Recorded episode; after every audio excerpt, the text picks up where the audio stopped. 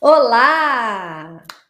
Sejam bem-vindos, seja bem-vinda à live de hoje, a live número 30 ou 31, produção? live de número 30, que legal! Eu até já me perdi, já até me perdi, mas hoje é sobre a fluência da fala e é algo que você precisa se preocupar, sim ao contrário de pessoas que, que pensam que ah, vou falar do jeito que eu falo, não tô nem aí. Hum, depende da situação, dependendo da situação, você precisa sim se preocupar com a fluência da sua fala. Mas o que é a fluência da fala? É o que eu vou abordar aqui e vou falar também o que atrapalha a fluência da fala. Então, para quem chegou agora, já deixa ali o seu like, né? Curta essa aula e compartilha com quem você acha que vai se beneficiar do que eu vou falar aqui, tá bem? Se você não está inscrito no canal, te inscreve no canal. Tem muito conteúdo bacana. Eu sou suspeita para falar, mas aqui, de fato, você tem explicações, aprende técnicas, tudo relacionado à oratória, à comunicação verbal e não verbal, a sua forma de se expor em qualquer situação de exposição, porque, como eu sempre falo, dominar o conteúdo não garante o sucesso de uma apresentação. Para que você tenha sucesso e ainda saia satisfeito de uma situação de fala em público, de fala em um vídeo, de uma condução de uma reunião, de uma entrevista, você precisa sim entender como você pode tirar proveito da sua expressividade. Então, já faça perguntas, deixe seus comentários. E quem deixa comentário sabe que eu respondo todos os comentários que são feitos. Então, vamos lá, o que atrapalha a fluência da fala. Mas o que é fluência? Pensa algo que flui, algo que anda de uma maneira contínua, que não tem interrupções. Fazendo uma analogia aqui, quando nós lemos um livro, por exemplo, nós, e o livro é bacana, a leitura flui, a gente lê rápido. Às vezes a gente não quer nem parar de ler, porque aquele, a forma que o, o autor escreve nos prende atenção. Da mesma maneira é a fala. Então, Falar de uma forma fluida que prenda a atenção da audiência sem interrupções é um dos grandes objetivos das pessoas que querem se destacar e chamar a atenção da sua audiência em qualquer situação de exposição. Agora, se você pega um texto escrito à mão, com uma letra que você não entende, faz a leitura de um texto, até pode ser de um artigo, de uma história, escrita à mão, uma letra ruim, você vai ficar trancando, vai não vai compreender o que foi lido, porque vai ter que voltar novamente. A fala é a mesma coisa. Se você escuta alguém falando com muitos tiques, muitos vícios de linguagem, você acaba desviando a sua atenção também. E o que atrapalha a fluência da fala? Tem várias, várias questões que atrapalham a fluência da fala. Questões relacionadas à pronúncia, questões relacionadas a, aos recursos de voz, como falta de modulação de voz, uma voz monótona também atrapalha a fluência, mas hoje eu quero falar de um assunto específico que atrapalha a fluência da fala, que são os vícios de linguagem. Olha aqui, ó. Essa aqui é a minha cartela de vícios. Eu tô para dizer que ninguém, ninguém que dá aula nessa área que eu dou há mais de 22 anos, porque eu comecei em 1999, e desde lá eu já tinha as minhas plaquinhas dos vícios de linguagem, claro que eram escritas à mão. Depois eu fui aperfeiçoando e mandei fazer as minhas plaquinhas. Mas se você um dia ver alguém apresentando as plaquinhas dos vícios de linguagem, essa, essas pessoas aí, me desculpe, mas deve ter copiado, porque desde que eu me conheço como fonoaudiólogo, eu faço isso. vão entender melhor aqui. Quem é meu aluno sabe das plaquinhas que eu apresento no, nos cursos de oratória que eu ministro. Então, é, é familiar aos meus alunos e eles gostam. Eles gostam das plaquinhas porque ajudam muito a fazer a eliminação dos vícios de linguagem. Mas o que são vícios de linguagem? Vamos dizer que vício é tudo que é repetido, é tudo que a pessoa faz frequentemente, diariamente, e normalmente o vício é algo que não é bom. É um, é um hábito que a pessoa adquire e que não faz bem. Então, até na fala tem coisas que não fazem bem, como palavras, expressões que contaminam a mensagem, como por exemplo, uh,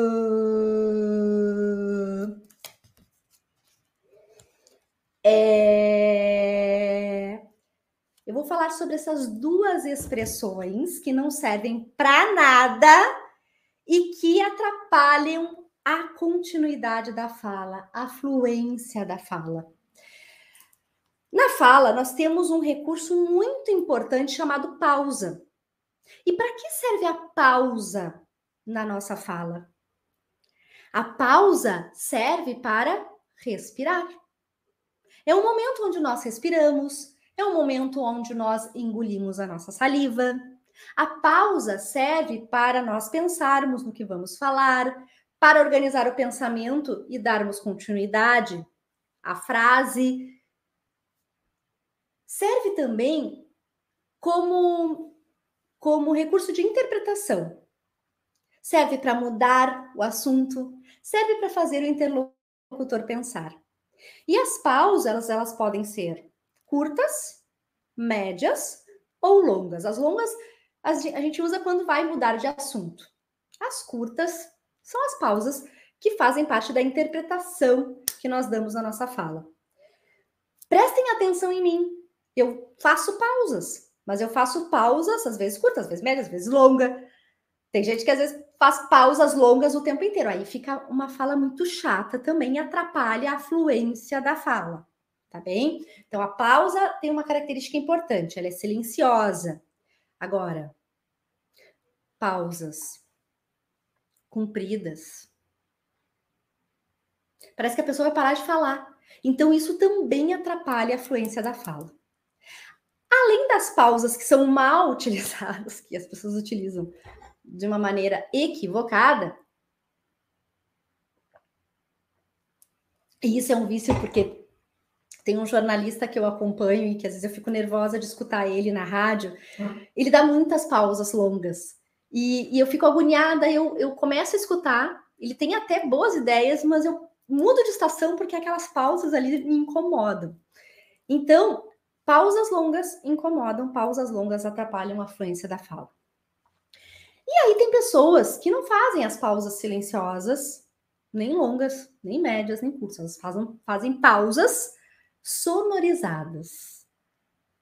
Uh, com a expressão do Uh, ou do. É, como se não pudesse ficar em silêncio no momento da pausa. Ai, Bianca, mas é uma eternidade ficar em silêncio. Eternidade para quem está falando, que não está acostumado a fazer pausas silenciosas. Mas sua super natural para quem está escutando.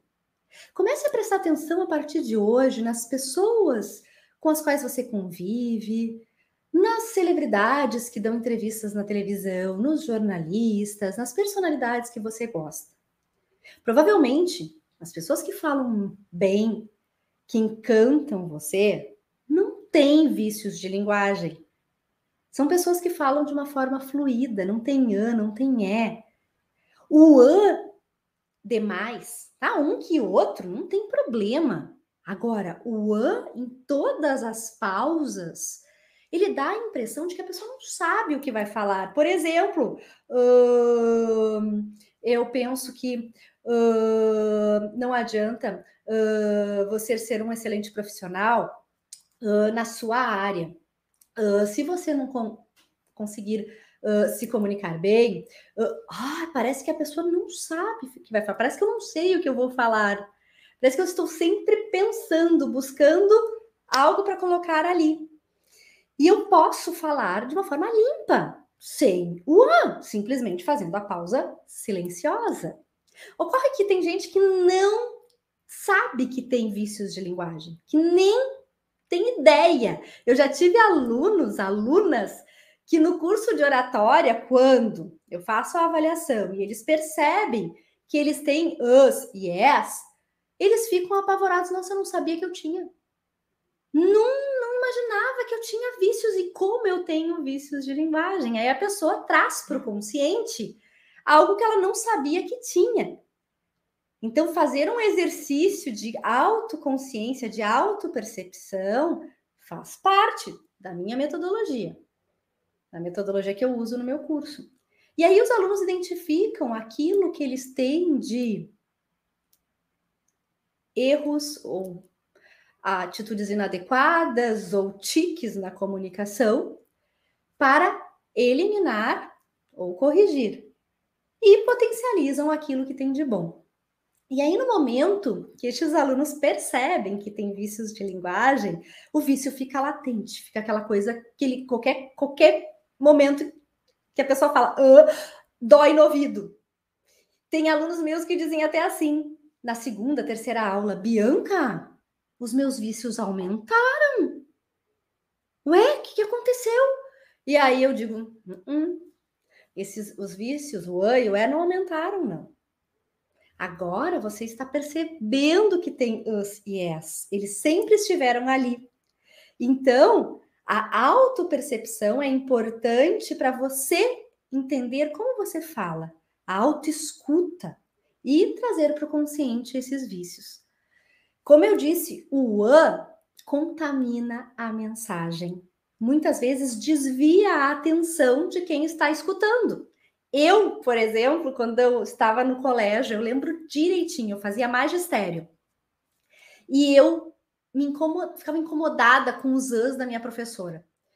Da professora, acho que era de matemática. O que, que eu fazia? Eu pegava uma caneta, uma folha e ficava fazendo palitinhos de quantos ãs a professora falava.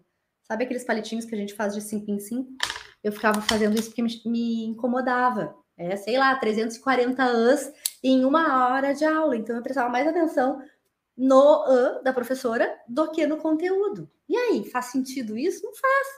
Claro, isso me chamava muito atenção, já era cri-cri desde lá. Depois resolvi fazer fonoaudiologia e resolvi trabalhar com oratória, pronto. Se rala quem, quem é meu aluno. Não, não se rala. Na verdade, as pessoas que fazem o curso comigo depois me agradecem. Bianca, que bom que eu percebi que eu tinha vícios e hoje eu estou livre desses vícios. Eu até falo que eu era uma viciada em ANS. Eu, eu também tinha os meus vícios de linguagem. E aí eu consegui eliminar eles da minha vida. Então eu brinco mais um dia sem ANS. E é absolutamente possível eliminar os vícios. E isso eu ensino no curso de oratória. Agora é importante trazer para o consciente, não, é? não vai eliminar se você não entender quais vícios você tem. Eu estou falando aqui do uh, que é a expressão de sonorização, simplesmente não, não significa nada e não serve para nada. E do é, que às vezes tem pessoas que falam uh, uh, aí quando eu identifico que a pessoa tem o ela percebe que ela tem o ela troca pelo é, é, não adianta trocar, tem que ficar em silêncio. Engole, não fala, respira.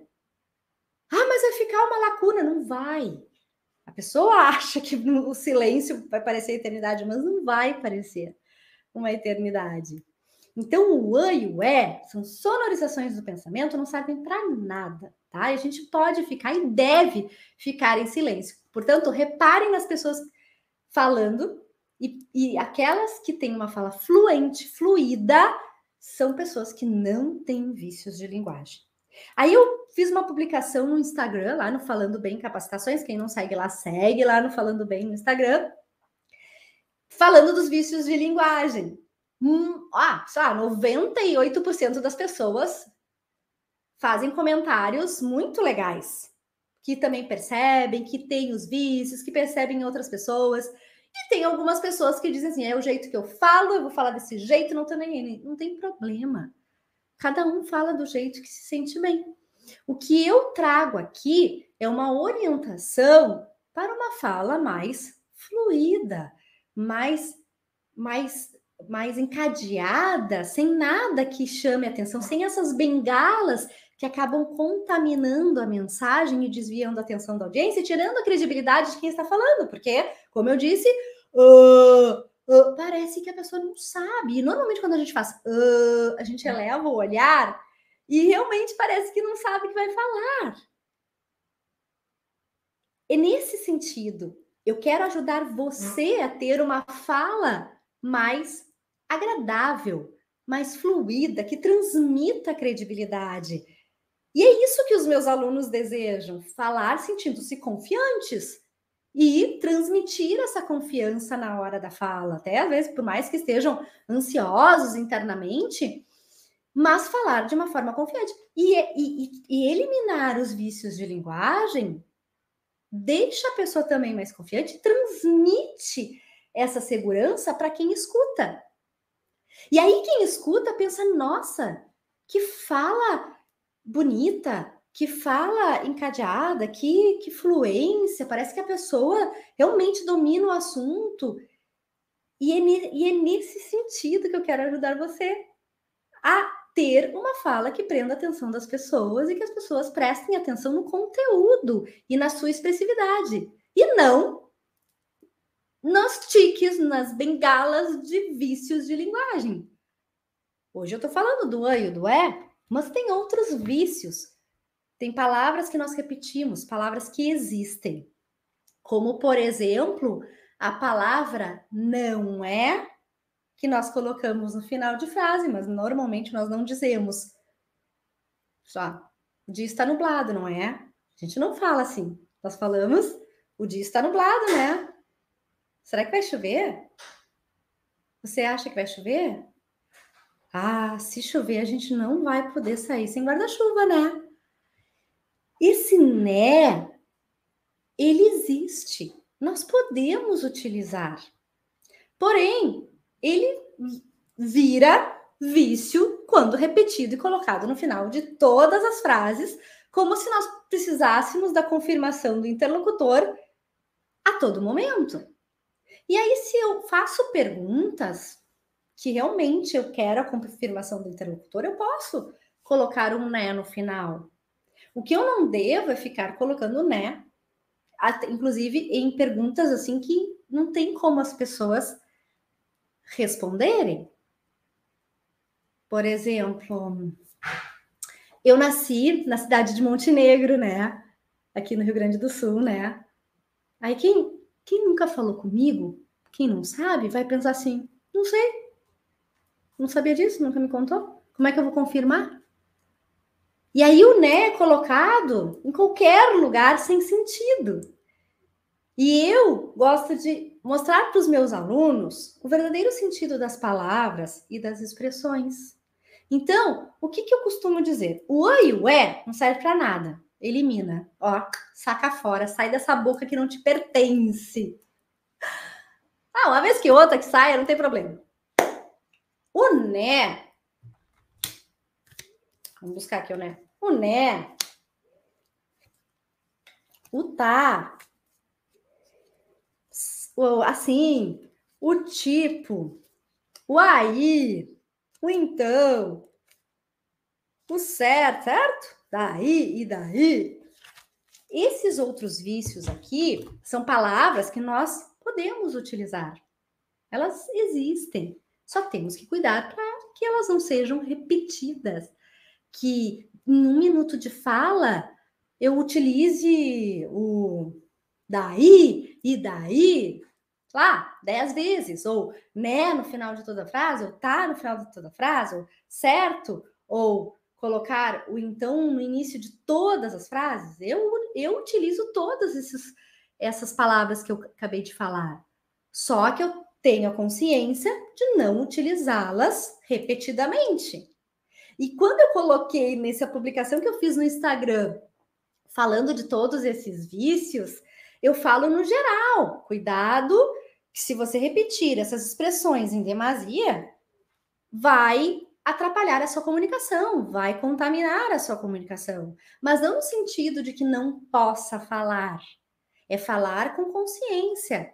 É falar colocando a palavra no lugar adequado. É dar o verdadeiro sentido da palavra e expressão que você for utilizar.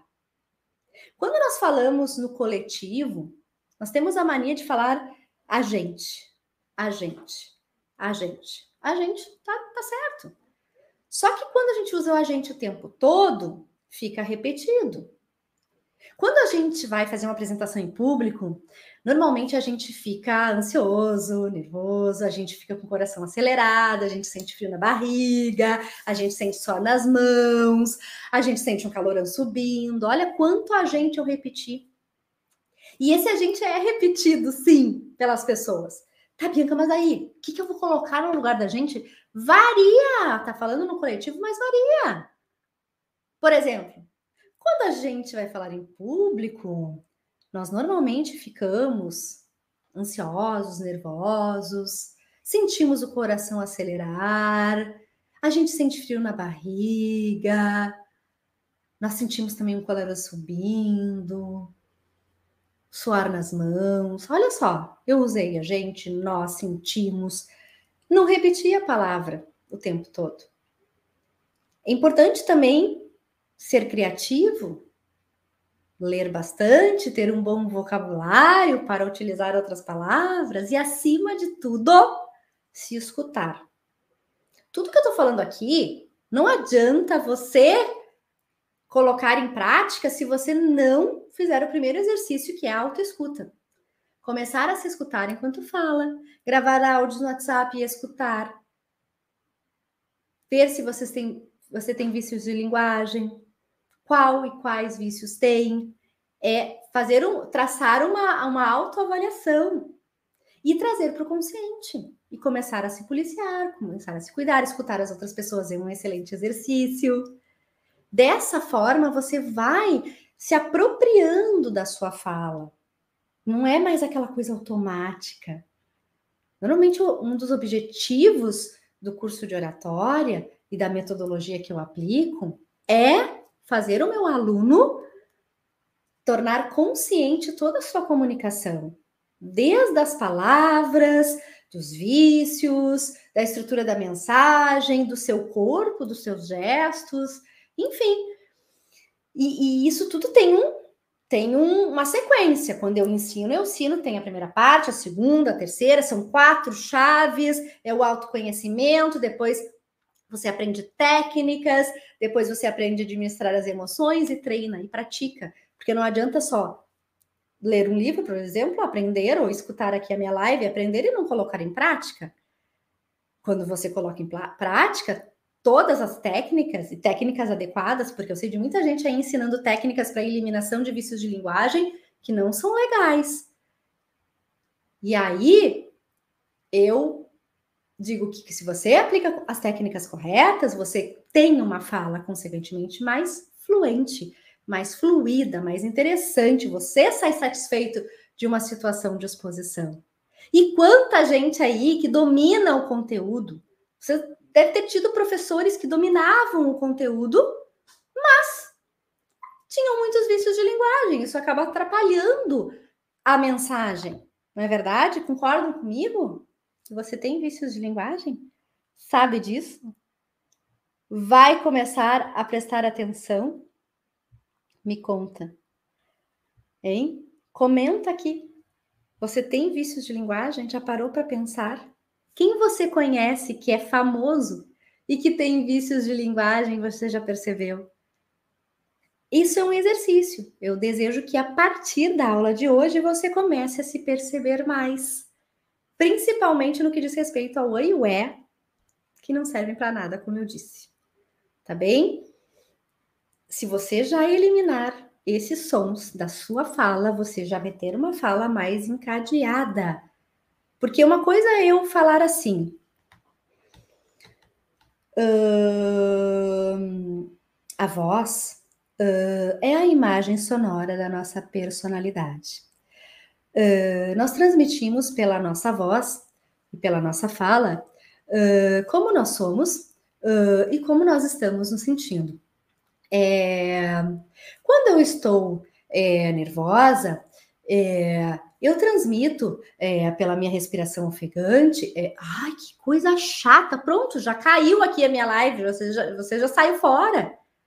Veja como fica mais fluente se eu tirar o ã e o é. A voz é a imagem sonora da nossa personalidade.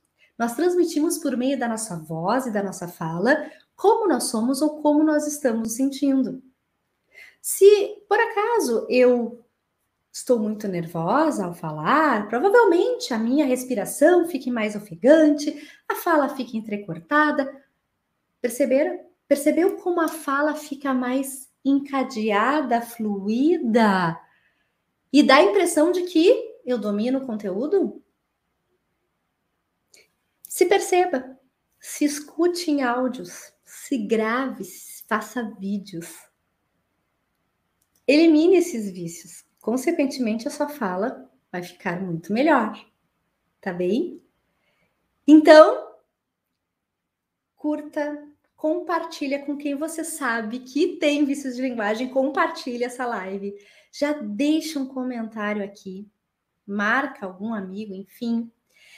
Vai lá no Instagram também, onde eu tenho vários conteúdos no Falando Bem Capacitações. Te inscreve no canal, te inscreve ali, ativa o sininho para receber as notificações das aulas e dos conteúdos que eu posto aqui no YouTube.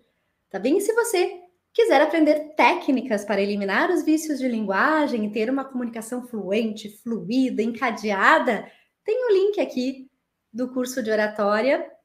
E eu sou de Porto Alegre, do Rio Grande do Sul. Então, tem os cursos presenciais, tem curso online com videoaulas. Então, não tem desculpa para você não fazer curso, porque tem todos os formatos, não é porque você está longe de mim que você não precisa fazer. Tenho alunos do mundo inteiro, de vários países, estados, e isso é muito bacana. Tá bem, gente? Quero agradecer aqui a sua participação e preste atenção na sua fala. Uma fala fluida, consequentemente, transmite mais credibilidade e prende mais a atenção das pessoas tá bem?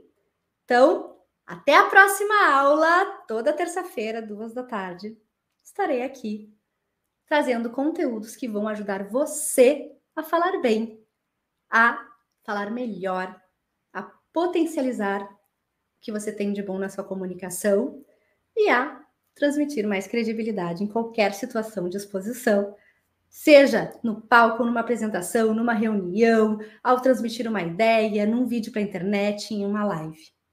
Certo? Um beijo e até a próxima!